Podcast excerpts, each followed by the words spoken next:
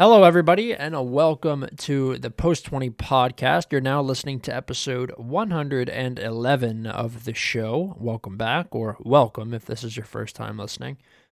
My name's Evan, and I'm joined, as always, by my co host, Matt. What's going on this week, man? Uh, Post Christmas festivities. Uh, hopefully, everybody had a great Christmas out there that's listening. Um, normal one for me. I'm sure Evan had a similar one. Uh, picks wise this week, we both went four and three, so average. As long as it's positive, we're getting closer to that uh, that 500 record. I just tossed my mouse by accident off my desk. um, real quick. Yeah, I mean it's been it's been kind of, you know, just going how it's been going. I'm done school. Uh, I did uh, graduate. Still waiting on the diploma in the mail, but um, I'm all done with that now trying to figure out, you know, what I want to do um, to make some money. I don't know if I'm going to jump right into a career or maybe just hustle for a little bit. We'll have to see. Um, I got sports couple... gambling for a living. I wish, man. Um, just don't think that that's in the cards, unfortunately for me.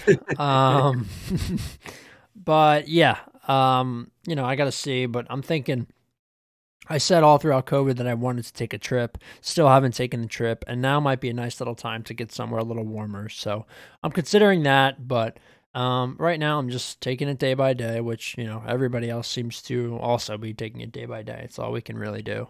Um, but yeah, nice Christmas. You know, nice to see people around. Ours was interrupted by COVID, as I was just telling Matt. Um, but you know, my immediate family is we're all healthy and don't have it, um, as far as we know. So yeah. Um, shall we get into these games? Yeah, we had seven out of the ten played, um, and then next week's we only have eight of the ten at this moment in time. Mm-hmm. So week uh, nineteen of thirty-eight, halfway through the season, officially Boxing Day. Um, it was an entertaining day, I would say. There was a couple really good games. Name. What's up? I said it lived up to all the hype. Every year, Boxing Day is like a high scoring event. It did. Um, there was a couple games where, that were really, really entertaining. Um, we'll start with one of those games that had five goals: West Ham versus Southampton. No, I said a lot of these games were really entertaining. I'll be honest. This game, um, it felt like West Ham were just always coming from behind. Um, Southampton did score first in the eighth minute. Michail Antonio drew the game level in the 49th, but in the 61st, James Ward Prowse took one back on a penalty. They led heading into those last half, that last half hour, really. Um, Benrahma again in the 64th, and then Bednarek in the 70th to take all three points. West Ham just couldn't get on top of Southampton in this game. Um, of course, they are um, you know, struggling a little bit with their squad situation, missing um, a couple of guys. You saw Masuaku get the start here. Uh, Vlasic got the start as well. Fornals in the middle of the pitch. Uh, no Antonio. He came off the bench in this one. Lanzini came off the bench as well. And you even got to see um, Andrei Yarmolenko get some time in this game. And Southampton have looked better in recent weeks. They are one of those teams that I say are challenging to break down. Um, it wasn't necessarily that that got on top of West Ham.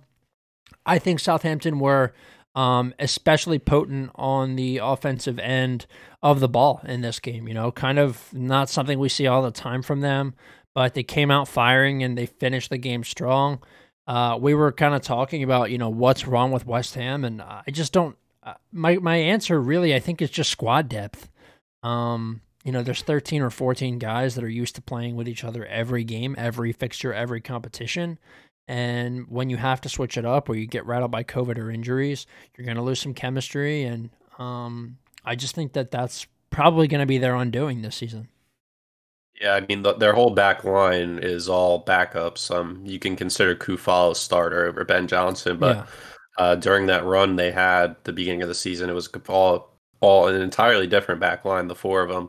Um, Cresswell still isn't back from injury. Um, ben Johnson as well, and then you have Dial, or excuse me, uh, Zouma and um, Ogbonna, who's the only one that's going to be out the remainder of the season. So um, structurally, big problems back there, as they've only gotten one win in, the, in their last seven competition games, or all in all competitions in seven. Um, attack wise, they were scoring. Benrahma, good goal. Uh, Antonio off the bench was nice, but just kept giving up the lead to Southampton, who is a um, a, a wishy-washy team. You don't know who's going to come up uh, on the day, whether it's going to be a solid, structured Southampton team managed well, or if it's going to be um, an array of just random randomness that they just can't get any structure. So um, it was the first that showed up today. Broja played really well. He's kind of filling in that starting role there, um, taking over for Che Adams now, who's didn't take his opportunities after Danny Ings left. Um, they climb out of the table a little bit more, further away from that relegation zone, um, using that game in hand to their advantage.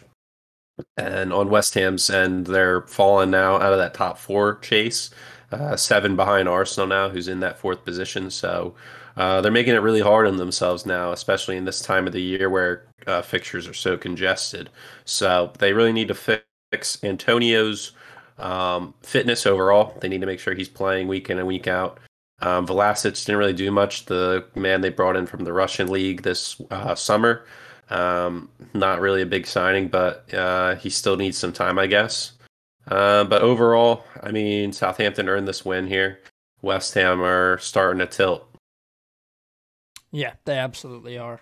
Um, hopefully, they can salvage, um, you know, their really strong start to the season in the next coming weeks.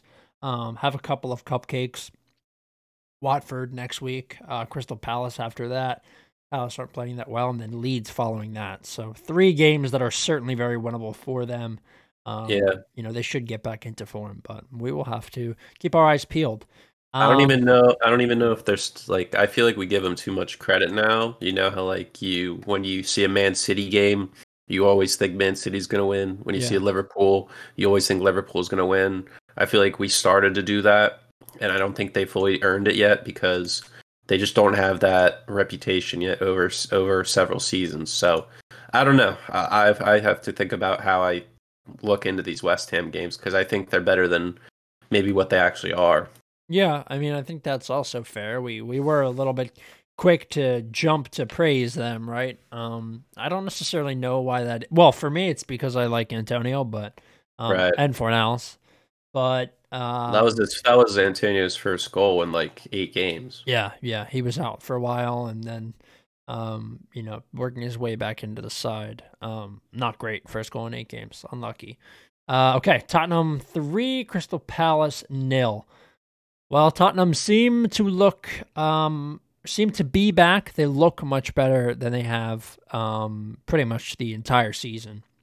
3 0 here. Kane in the 32nd, second in two. Is this two yep. in a row for him? Yep. Yep. Um, Lucas Moura, one for him as well in the 34th. And then a red card for Wilf Zaha in the 37th. A little bit of uh, shithousery. And then uh, Heung-min Son in the 74th, capping things off. It's nice to see your front three all get goals in this one. They played in that front triangle with Kane all the way up top and Son and Lucas folding in behind him.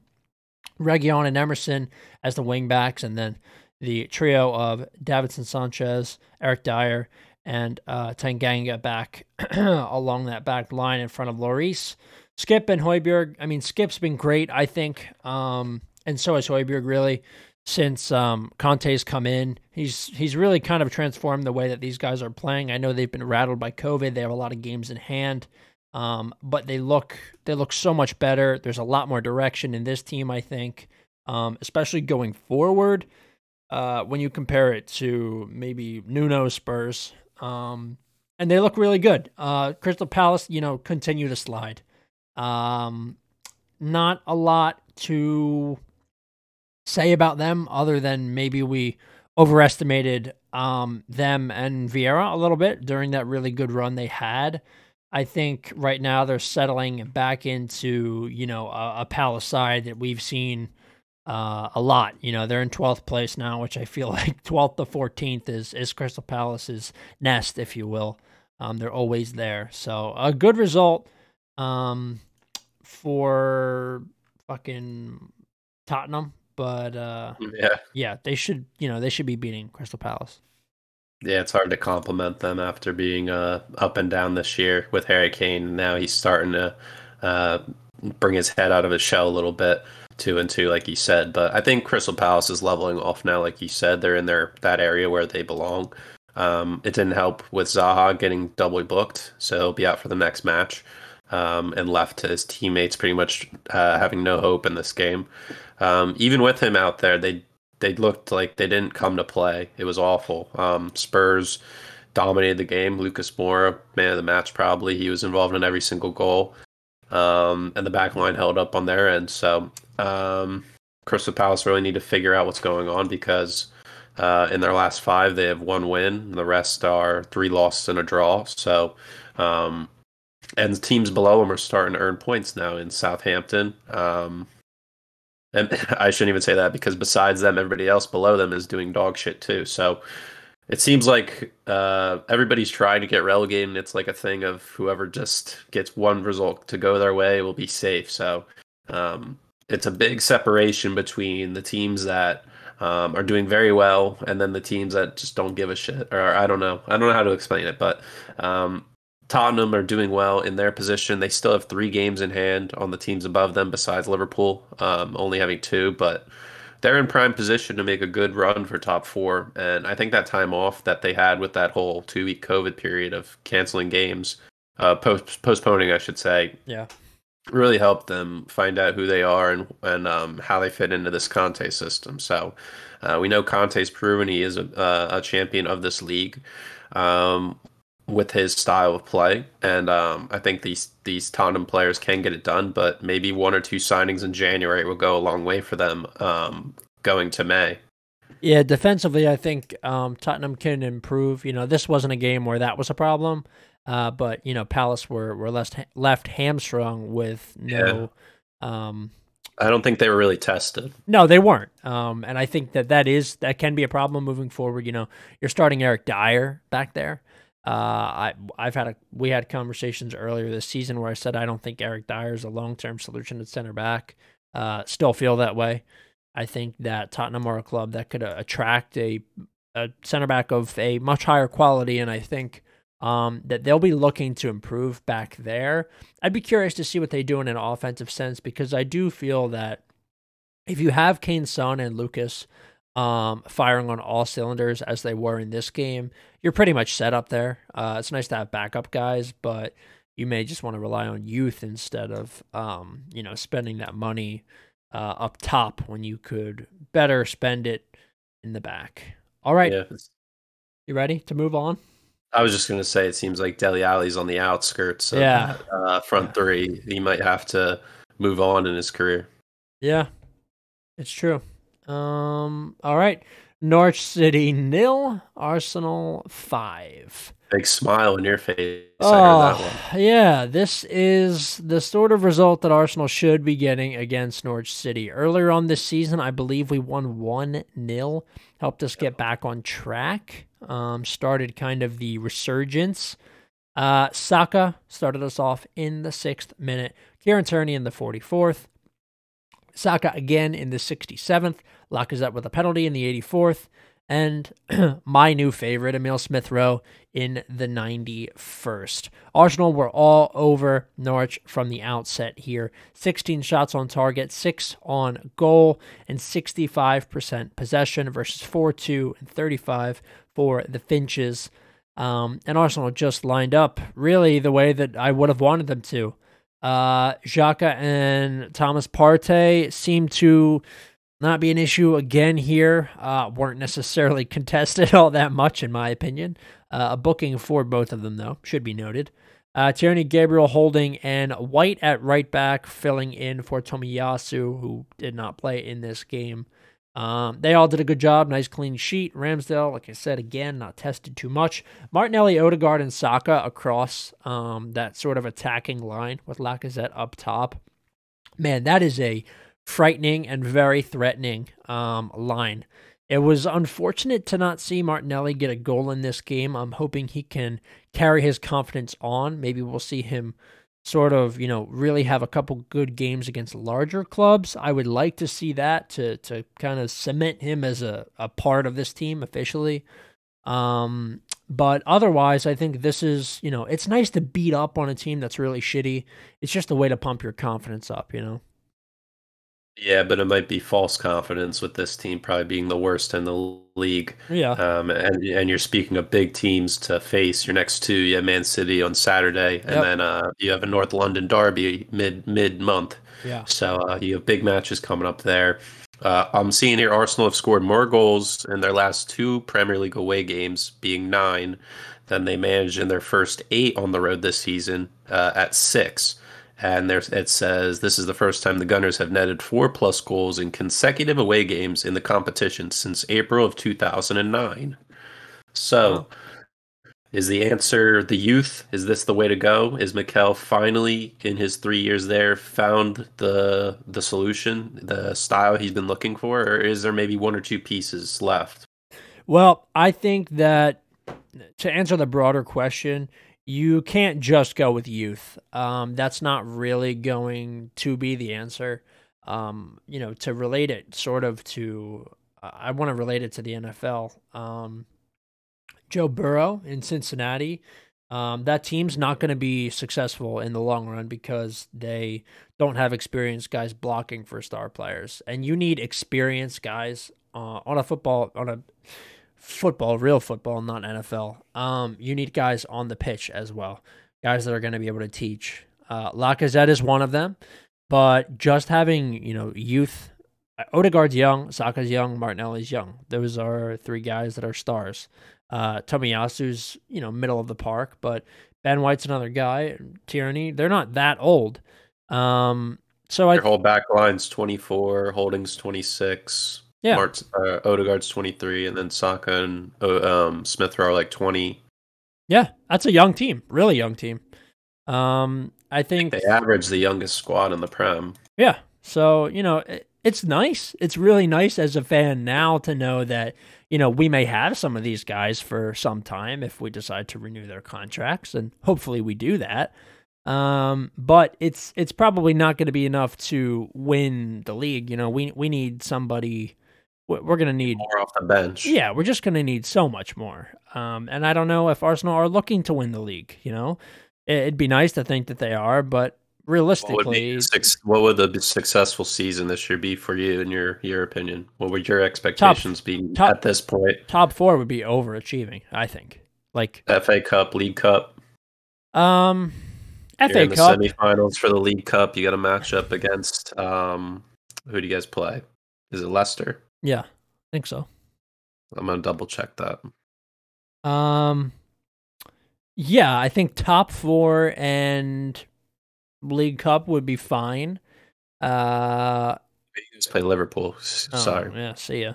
Um, that game's on the on the sixth. That's coming up. Yeah, well, they seem they almost they tried to throw that fucking matchup against Leicester. So, um, yeah. you know, maybe we'll we'll edge them there. I don't know. Yeah, it's it's to just get back in Europe. Yeah, that's what I want. And then, to be honest with you, once we get back into Europe, the team will fall, probably fall apart again uh, because there's not enough depth. That's is what's going to happen. I was thinking about that today. But well, Mikel hasn't finished in a European spot yet. Yeah, and he's had what a one full season, a half season, two full seasons. Yeah. No, yeah. They didn't finish in a European spot, but I think just because they won the FA Cup, it qualified them. Yes. So we'll have to see, but you know, um, it's nice to see Arsenal scoring goals again. I miss that. All right, let's move on. City six, Leicester City, Manchester City six, Leicester City three. Oh, mother of God! I had eight different goal scorers. I just don't think City ever like. Do they have an off day ever? Uh, well, it uh, seemed like in the start of the second half there was a ten minute span there where yeah, they were playing three goals. Leicester caught them because they play like Liverpool with a massively high line, yep. and those wing those wing backs or fullbacks, however you want to think of them, they play so far up that it's only two in the back, and you can catch them so off guard, and they did in that ten minute span. Yeah, so, so statistically, like to explain exactly what Matt just said, 28% possession for Leicester. They scored three goals in 10 minutes because City didn't adjust how high their line was.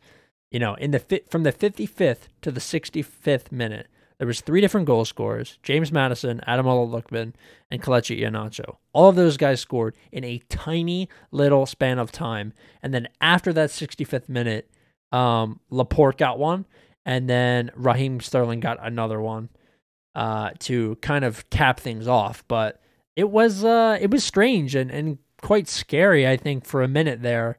Uh, that was the first time I feel like in a while that we've seen City sort of like stumble and then not immediately catch their their their fault. Um, Pep teams usually adjust super quickly, and I think we have to give cre- like some serious credit to Leicester to actually finding that weakness and just hammering it for 10 minutes. Like that is crazy to score 3 goals like that in 10 minutes. That's nuts. Um but it just seemed like they made two to three passes and they were in. They yeah. didn't over they didn't overcomplicate it. It was find the striker, get a run off him and slip that guy in and you're good. Yeah, it's like when you find an exploit in a game and you're like, "Oh, well, I'm just going to keep doing it then if it works." And they did it exactly. like 3 times. It was crazy to watch. Because uh, there's no shot Laporte and Dias are catching Lookman and, and no. Iheanacho in a foot race. I mean, we know how fast they are. They can be positionally great, slow, right? yeah. But they're never going to catch them in a foot race. No, absolutely not. And that that's a that's a really interesting thing. You know, they have two really Zinchenko's not that quick, but Cancelo is super quick. He can be all over the pitch, and he's technically very gifted. Um, positionally, even I think he's talented too. But Dias and Laporte, um, are just technically sound and positionally sound. They are not all that athletic. Um, so you know when you get caught out like that, you're you're pretty much toast, and that was the story here. This was an entertaining game. I mean, like you said, eight different goal scorers. That was crazy to see. Um, Raheem Sterling is in red hot form. You know the guy's got probably four or five in three games now. I think if if I'm recalling correctly, it's probably four.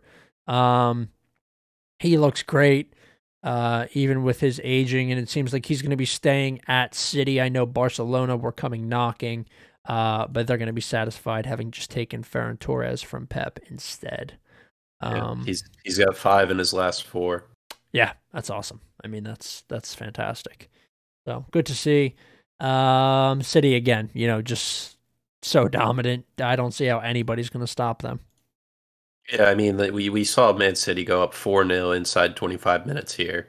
Um, everybody thought the game was dead there, so I give credit to Leicester for staying in it, and um, Rodgers giving them a halftime speech to want them to keep playing. Uh, because you've seen multiple times this year teams go down 3 4 0 and uh, they completely lose any motivation to play the game. And uh, this was this tied for the most uh, goals in a Boxing Day match since 1991 uh, nine goals, so it lived up to the hype there. Um, is this going back to that point I made with the counterattack and the high line stuff? Because Liverpool, we saw them get exposed with that against West Ham. Is that the blueprint to beat these teams? Is it you have to be on? You have to be ten out of ten uh, in focus on defense, and then when it comes to counters, when you get those two to three chances, you have to capitalize on it. Is that the way to beat them? Yeah, I think it is. Um, I think it. Well, I said earlier that Pep teams adapt really quickly, right? Um, I think the only way you beat City is if you find a weakness, you exploit it, and then you lock the fuck down.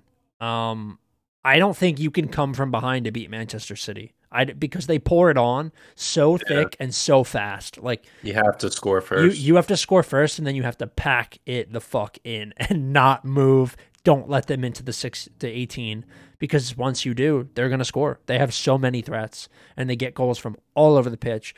If it's not the midfield, it's up top. And if it's not up top, it's the midfield. And if it's neither of those, the defenders can score. Um, yeah. We've seen Ruben Dias score. We've seen Cancelo score. He assists a lot of goals as well. Um, they're just so solid all over the place. And we talk about the team chemistry um, with West Ham take that whatever chemistry West Ham has and quadruple it, and that's how City play. It's just so crazy to see. And as much as I want to hate them, I, I just don't because I think that they they are a, a marvel to watch. Yeah, they've gotten 11 clean sheets out of 19 games this year in the Premier League alone. Um, last thing I guess I'll ask it: Do you think this is the best Guardiola Man City team he's ever had? Um, Strangely, yes. The star power I think is not as heavy as it has been um in in some recent years, but I would have to say, yeah, I think so. Um, when you look at the page, like who like who jumps out? You know, um, De Bruyne jumps out for me. Um, maybe. Sterling and Mahrez jump out, and Cancelo. Like the rest of these guys are kind of journeymen. Fernandinho, he's great, but he's a average Premier League player. He's just worked really hard, and he he does really well at City. Gundogan, same thing, journeyman, been all over. Um, and then maybe I would say Ruben Dias. That's that's another guy that's been a star.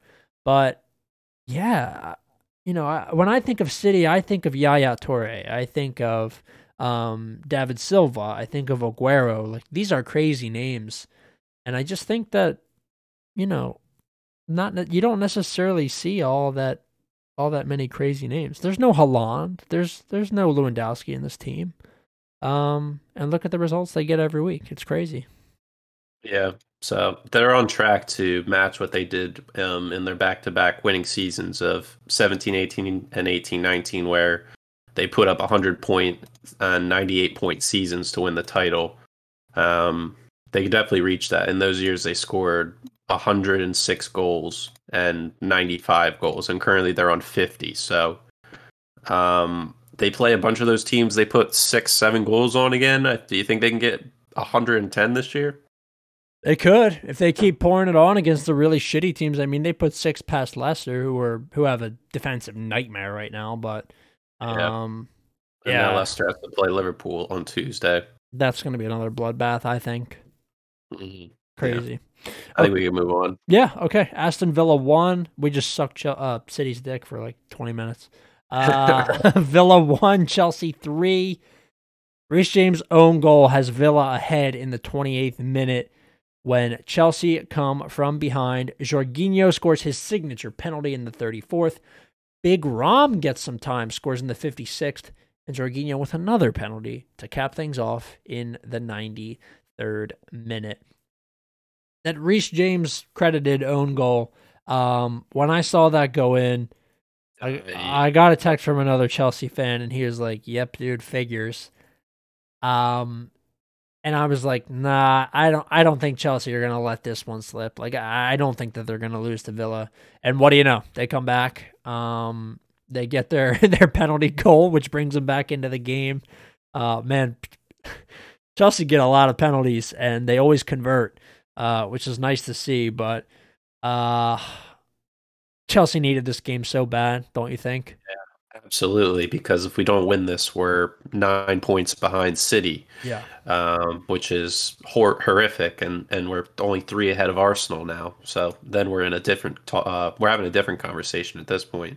Um, yeah, Jorginho nine goals this year, all penalties in all competitions. He beat. He's already beaten his uh, tally from last year when he ended up being the, the club leading goal scorer with seven. Yep. So now we've we've figured out a little bit of a scoring issue. Um, not entirely though. Um, our team, we I think we're the number one team this year with uh, most goals from defenders, um, which isn't a horrible problem, but um, my boy Romelu Lukaku, man, hundred and twenty five million dollar man he was the difference yeah. here when he came off the bench. Uh, everybody forgot what, what it was what it looked like having that type of player up front because we love Pulisic, but that's just not where he's meant to be. And you saw the difference when you have a pure dominant central striker in the game and what his what effect he can have on it. Because when he had the ball, he completely turned the tide of the game. Those center backs went from little skinny Pulisic to um, a man, a mountain yep. of Lukaku, and they could not tame him. He literally dominated them. Yeah, and it was all it was all capitalized, or it was all what am I trying to say? It was capsulated in that in the last penalty earned for Jorginho in the 93rd, where he was sent through. He bullied Targett. He he's a full pace ahead of Konsa, and Konsa just has to take him down.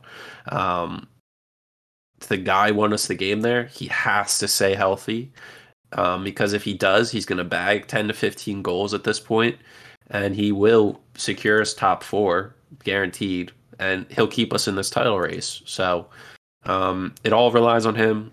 Conte is having major injury issue crisis.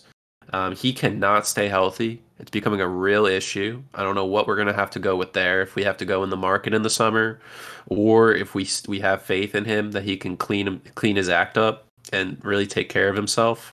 Um, Thiago Silva, always an MVP in my eyes. Yeah. Even at his age, this guy is like Ibra and Ronaldo. He just ages like fine wine. Yep.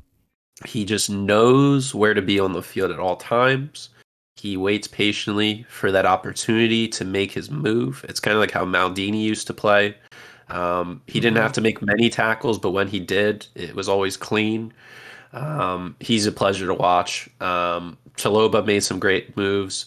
Uh, Jorginho controlled the middle. It's just that attack. It's the attack where if we all have similar attributes in those front three, it's not going to affect that back line. But when you have Lukaku with his style, and then you also have to worry about Mount or Pulisic off the wings, um, Timo Werner, um, it adds a lot of problems to those defenders. So having him back is a major big plus. Um, we're going to find out what Chilwell's status is. I think he's having a scan this week, whether it's going to be long term. I think it's a partial ACL tear because um, Alonso hasn't been looking um, how he did at the beginning of the year.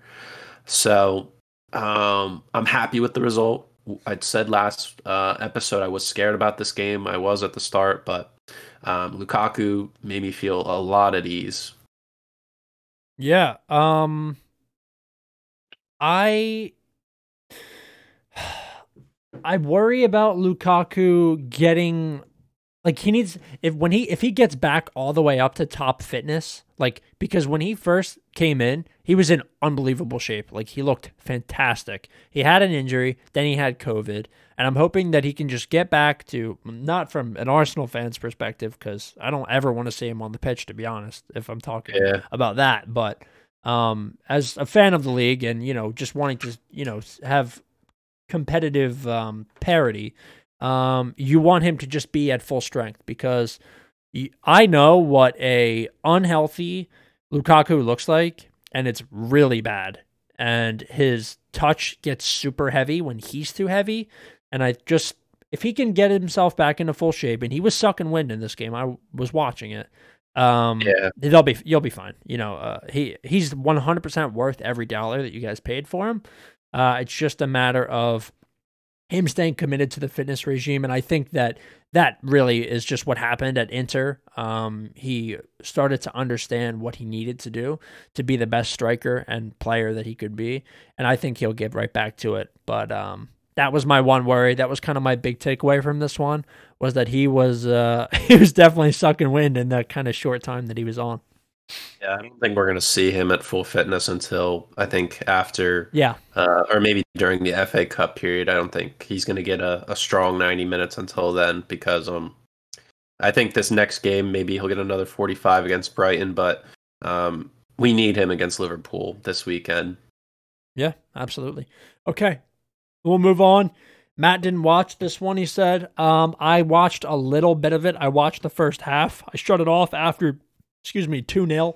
Um, Leandro Trossard scores in the 34th for Brighton, draws them uh, ahead. Neal Maupay gets one in the 42nd, and that was it. Uh, they locked things down. Brentford couldn't get on the other end of the ball, couldn't convert.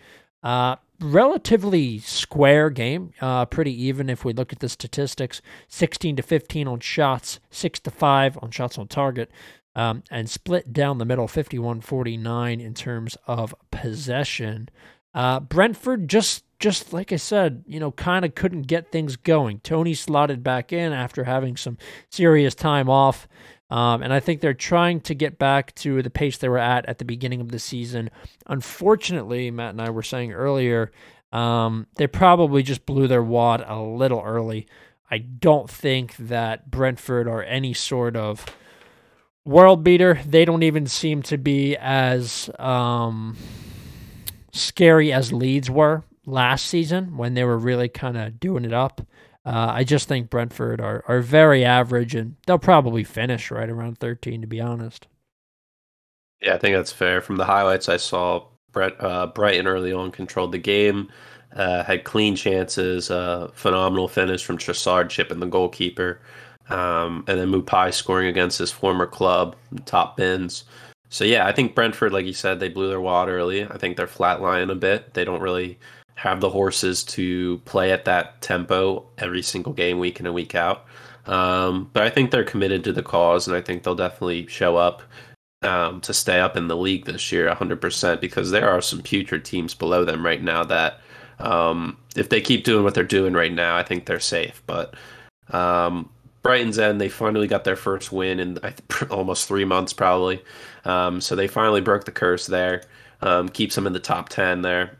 Um, Lamptey, consecutive games now. He's looking very nice. He's fitting right back into that system well.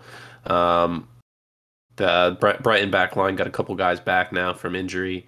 So they're looking on the up and up. They got a matchup against Chelsea this week. That should be a, a clash of possession here. Um, so that'll be an interesting matchup for them. Uh, Brentford, on the other hand, I think they, uh, yeah, they play Man City. So good luck with that. Uh, and yeah, I guess both teams. It's whatever. I don't know. It wasn't that interesting of a game. Yeah. Um. Okay. Uh, all right, let's move on. We have ever. Oh no, sorry, that's the preview. Uh, Newcastle and United. This was today. Good God. Uh, Saint Max doing Saint Max things in his Louis Vuitton headband, opening the scoring in the seventh minute at. James Park. It wasn't until the 71st that Edinson Cavani, murder for hire, brought one back. The two teams had no choice but to share the points. And wow, what a tremendous letdown for Manchester United. They did dominate statistically. Um, well, not necessarily. In possession sense, they dominated. They held most of the ball. However, Newcastle were pretty good on the counter, had eight shots on target on their 13 shots. Um, and they were really just looking to score in this game. Callum Wilson up top with St. Max, Joelinton, Shelvey, Longstaff, and Fraser behind. Joelinton was dropped back into like a center defensive mid role in parts of this game, which was bizarre to see. Um, but it was it was strange, you know. Um, Ralf Rangnick playing his signature V, I like to call it, with um, you know, kind of the pairings, Greenwood and Ronaldo, Fernandes and Rashford, and Fred and McTominay. Um, or triple two. Four triple two. Uh, I think Rashford is playing out of position. Uh, I just he looks kind of like a shell of what he was last season. I, I have a lot of questions about this United team, and for me, um, Matt said when he joined the call, Rochester United are back, and oh, games like this make me want to agree. Yeah, I mean, you could tell it was one of those games where Ronaldo's getting pissed uh, McTominay gets hurt early on, and Ronaldo is literally berating him while he's on the ground publicly. Like he's just not holding back. It's like an old person just not holding back their true feelings. They'll let you know how they feel. Um, he, he doesn't give a shit. Uh, it's uh, my thing is like, do you think it was a bad move bringing him back? Like, does he? Because I saw Buffon say that um, when when Ronaldo came to Juventus, they completely lost the identity, the club identity, where it was a team idea. Like it was always about the team. And when, when Ronaldo came there, it was an um, an individual. Because I think this calendar year, Ronaldo was the team leading scorer, even after months after he left. Do you think he's having a similar effect on this team, or does it is it more about like Fred and those type of players? Um, like they they can't get the attackers the ball. Well, I think that it's kind of a combination of both. I mean, I hate to use that because it's like a cop out answer, but um, Fred and McTominay obviously not what you want back there. Um, you know, no, we don't have Pogba right now. He'll slot back in hopefully when he's healthy, if he doesn't move. Um, but I don't think Ronaldo was a move for them. I think they could have.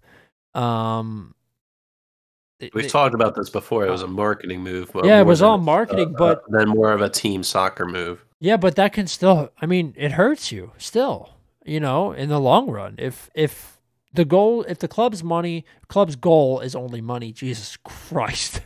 Um if that's their only goal is to make money on shirt sales, okay. But be transparent about it, or at least make it kind of transparent. If you want to win, I don't think you make that move for Ronaldo. I think you look for somebody younger. Um, or you let Rashford play up top because he's an actual striker and he's really talented. You also have Greenwood. And Greenwood, who's young and really talented, even younger than Rashford. And even before Ronaldo got there, Greenwood was scoring in consecutive I games. know. Yeah, he was looking he looked fantastic. I remember your dad had him in fantasy. He was crushing it. Um Yeah, I mean the Varane move was good. I think Telles is actually really good out on the left. He kind of has a um, you know, he's he's being competitive for a spot there. I just think that if you short spent that money wage wise shoring up the midfield, that you have a better team here it's great to see Ronaldo in a United shirt, but I don't know. He he seems kind of to me like a locker room cancer, a little bit uh, toxic. Yeah, it seems like that. Um, and we've we've seen past comments from Rangnick in the past years saying like Luke Shaw's not the guy. Paraphrasing a bit, and this, I think it's the third or fourth game in a row now with him there that Luke Shaw's on the bench and Wan-Bissaka. Yep. Um, do you think this team's like one holding mid and like uh, a similar fullback to like a Reece James or like a Robbo away from like being a top four title contender? Um, I think they're a midfield overhaul away, but because there are talks of like Declan Rice, Kalvin Phillips. We were we were messaging about Raphinha potentially leaving. Yeah. Um, it seems like Leeds is a sinking ship, so mm. Kalvin Phillips might be on the out. He's a great person to pick up if you need a holding mid, which Man United is a top con- excuse me a top contender in that area of the field uh, because we saw Fred today make another ten turnovers unnecessary. Mm-hmm. Um, yeah, I mean, you put Pogba. Let's say Pogba stays. You put Pogba and Kalvin Phillips next to each other, or Pogba ahead of him. I mean, that's that's gonna be something pretty special you you fix the mid you fix the center back situation. You have Varane in there. You get another center back, or you give Bailly a real shot. Um, I think the team's good. I, I don't I don't like this formation either. By the way, um, no. I think it's fucking shit. I think it's flat. Uh, I know Rangnick is kind of an older guy. Um, little bit of bodies a, in the middle. Yeah, it's just it, it seems empty where it shouldn't be and then really crowded where it shouldn't be. So I just don't think this is the one um, for them, and we'll see if things get changed up. But um, it is interesting to me to see um, Diogo, Diogo Dalot and um, Alex Telles out there. You know, slotted them right in for the left and right back who had the first team spot uh, with Ole, and I don't think. Um, Wan-Bissaka is that bad, actually. I think he's pretty good. So that's interesting to me. But if you're Newcastle, is the last thing. Are you happy with the point, or do you feel like you should have won the game? I mean, uh, you you can't be disappointed with a point right now as Newcastle against Manchester United, right? Well, I mean, I mean, Burnley's one spot ahead of them. They're they're tied on points, but Burnley have four matches in hand on them. Yeah, Wat, Watford's the next two ahead of them, but they have three games on them. Yeah, so this they have, they have to get they have to get wins. Yeah, I mean, I'm sure that they wanted to have wins, right? I mean, of course, but um, you have to take what you can get as Newcastle right now. Any right. any point gain is is a positive. I think they're they're that far down that you just have to take what you can get. And against a top six club, well, they're actually right. not top six; they're in seventh. But um, you know, of a club of that caliber, you got to smile and just keep walking. I think. Well, their next five are are must win situations. They play Everton twice, Leeds, Southampton, and Watford. I think they nick one of those Everton matches. Actually, yeah, I'm leaning towards. I'm leaning towards this Thursday potentially. Yeah, we'll have to see. With all the congestion, you know, this is a good opportunity for teams to sneak um, and steal some points. All right, we're about 45 minutes into the show. We're going to give you our rapid fire predictions um, before, you know, I'll get this out tonight. You'll have the predictions by the time tomorrow morning's games go off. Southampton versus Tottenham at 10 a.m. tomorrow. Um, oh boy. Southampton overperformed against West Ham. I think they're going to come back down to earth in this game against Tottenham, and I really like Tottenham's uh, chances of continuing along that path that they're going on. They know they have games in hand, and I think they're carrying a lot of momentum right now. Yeah, I'm going to go with Spurs as well. I think that front three, when they're firing how they are now in the past two games, they're a dangerous team to play. Um, coming off that Liverpool momentum, how they played against those guys. Um, it's a serious it's a serious um, thing to watch, and I don't think this back line can hold them for the entire 90. And I don't know if they can score three goals against this Tottenham team. Sure, they could, but um, I think Tottenham can match that. So I'm going to go Spurs. Um, okay. Watford versus West Ham up next. West Ham bounce back, in my opinion. Watford are super mediocre, and I don't need to say anything else. Yeah, I think Watford are mediocre too, but I don't know. This could be a big trap game. Watford having um, some time off, but still the same players are out. They're completely depleted in that back line. Still no Sarr out wide, so they have to rely on their boy Dennis, who's been killing it this year, um, and hope Josh King can supply some support too. Um, West Ham still going to be no Cresswell. Um, he's having real problems coming back from this back injury, um, and he's their main set piece guy. He's massive for them when it comes to those plays. Um, as well as Declan Declan Rice is suspended for this game now from yellow card accumulation. So for the first time, he's going to miss a match this year. So they're going to have to slide Mark Noble in there potentially. So that's going to be a major um, structure issue for them. So I think this might be a low scoring affair. Um, I want to say West Ham here, but I'm going to take a chance and go with a draw. All right. Um, okay. Crystal Palace versus Norwich City up next. Man, this game reeks, dude. Yeah. Yeah, no Zaha. Um, it doesn't matter who's on for Norwich. Um, it seems like other than Pukki, there's no sort of threat. Um, I don't know. I, I instantly want to say a draw or a Palace here, but I could definitely see a Norwich win here. Uh, I I'll go that far even. I can definitely see that. Um, but that whole back line is going to be back now. They're all fit for Palace, and that was a major boost for them. Um, hmm. I don't know. I just don't know if they're going to have enough up front without Zaha. I don't know because you can't rely on Gallagher to week in and week out perform like he's Frank Lampard. You know what I mean? Yeah. Um. Hmm. Do you know what you want to think? I'm still trying to think here. Yeah. Try to... Palace straight up. Yeah. You're just not even thinking about it. Nope. Fire from the hip, baby. Hmm. I'm gonna. It's at Palace here. I don't know if that's gonna matter. Vieira was out with COVID, so yep. he probably won't be there for this match either. I think that was a big difference for them as well, if you want to think about it. Um, I think all the teams that didn't have their manager there lost this weekend. Um, this is probably gonna be my flyer of the week. I'll go with Norwich. Okay. All right. Um, I think it's important to go out on a limb with one game per week, so that's probably a good one to do it. Yeah. Um, okay. Liverpool versus Leicester City is up next. That's the 3 p.m. game tomorrow. Oh, I love that we have three 10 a.m. games. It's going to be lit. Um, I'm taking Liverpool. I mean, Leicester defensively still down, down awful. Um, I just think that their situation is astronomically bad, and Liverpool should capitalize on that. If they don't, then I have questions about them. Yeah, last time these guys played was um was that last February. Uh, Leicester won three one on the day, scoring set three goals in a seven minute period.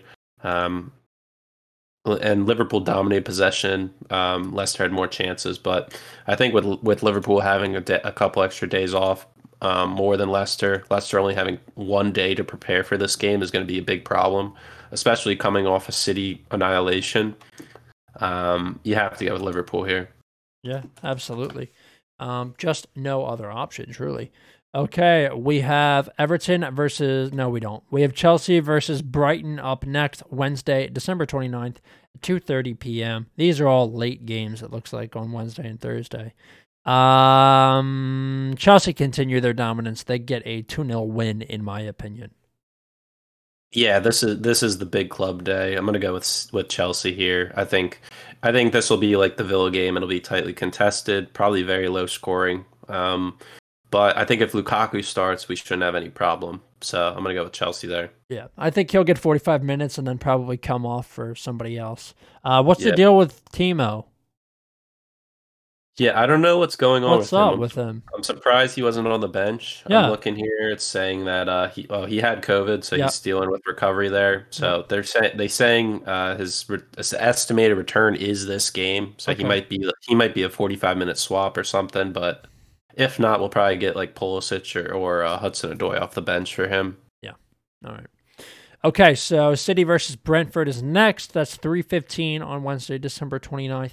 Now listen, if this was any other team besides Manchester City, I would say I'm famous for this line. They are due for a slip up. However, City look unstoppable. The only thing I could see was the counterattack, and I don't think Brentford's front line is fast enough to capitalize on the counter if City even present that opportunity for a moment. But that being said, I'm going to take Manchester City to win, and if you're betting on the game, whatever the spread is, take it. I mean, when it comes to big clubs this year, Brentford has done reasonably well for themselves. Wins over Arsenal, Yeah. uh, draw with Liverpool. Um, they should have beat Chelsea, but Chelsea earned the points on the day, um, as well as beating West Ham. So they, they they can hold their own against big clubs, but Man City is on a rampage right now. So I think they're going to fall into the in the storm, and I think the City here. You think City here? Yeah. I think that's probably where most of the money's going to be. If I looked at the uh, distribution, I'm sure it would scare me. Probably be minus eight hundred. Yeah. Oh, probably more. Um, Everton versus Newcastle up next. This is where my flyer is. Um, I'm taking a draw in this game. Everton should probably win if we're looking at quality on paper. Newcastle should win if we're looking at how awful Everton have been and how, you know, relatively well they played against United. I'm not going to listen to either of those things. And um, my heart's telling me a draw, one-one draw, and that's what I feel. So I'm going to go with draw. Mhm. Yeah, I don't know. Um, there's St. Max picked up a little bit of knock in today's game, um, and they're saying Callum Wilson's also going to be a doubt for this one as well, with picking up a calf injury as well from today. So those are the main two attackers on this team, uh, and Everton as well will also be without all their main attackers. So you're going to look at an absolute snooze fest here, in my opinion. Um, but for some reason, I, I I don't know why I have this feeling with with Newcastle, and it's ridiculous. But I'm gonna go with Newcastle to win. They have to get a win sooner or later. Yeah. Okay. Um, and the last game of the week Manchester United versus Burnley. Burnley finally back in action after a couple weeks off because of the COVID shit. I love Burnley in this game. I do. Two in a row. I love Burnley. I'm going to take them straight up. Mhm. I ha- I have to do a crazy one, and and I like it. I mean, I think if there's a chance that a team is gonna knock United off, it's gonna be Burnley, who are really solid. Well, relatively solid at the back and in the middle of the park. I think we see Cornet should be back, right? I think he may be like half of the game. He's Okay. still coming back from like COVID. I think. Oh, I love a Cornet goal. I do. So I'm gonna take Burnley in this one. I know that's a little bit of a flyer, but I like it. I don't think it's two in a row here. I think United get the win. Okay. Yeah, I mean, I can see it for sure. All right.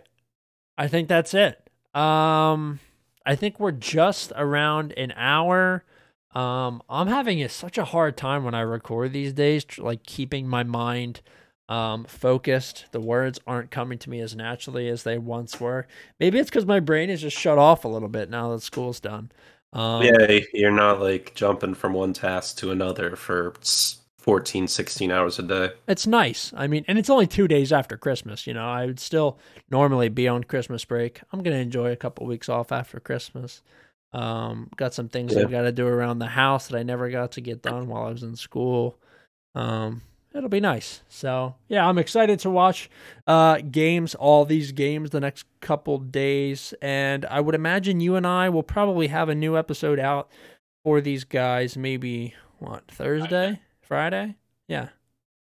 Yeah, I think I think having it out Friday would be good, right? Um, New Year's Eve. Yeah. Oh, yeah. That sounds good. It'll take us into the new year. Yeah. Okay. So we will see you guys then. Um, make sure you check us out on Spotify, Apple Podcast, and uh, SoundCloud. That's where we have the show. You can rate, review, and subscribe on all three of those platforms. We are also on social media at Post20Pod, Instagram and Twitter primarily. Um, and that's it. Thank you guys for listening. Take care of yourself. Stay healthy. No Omicron going crazy. And we'll see you guys next week. Take care.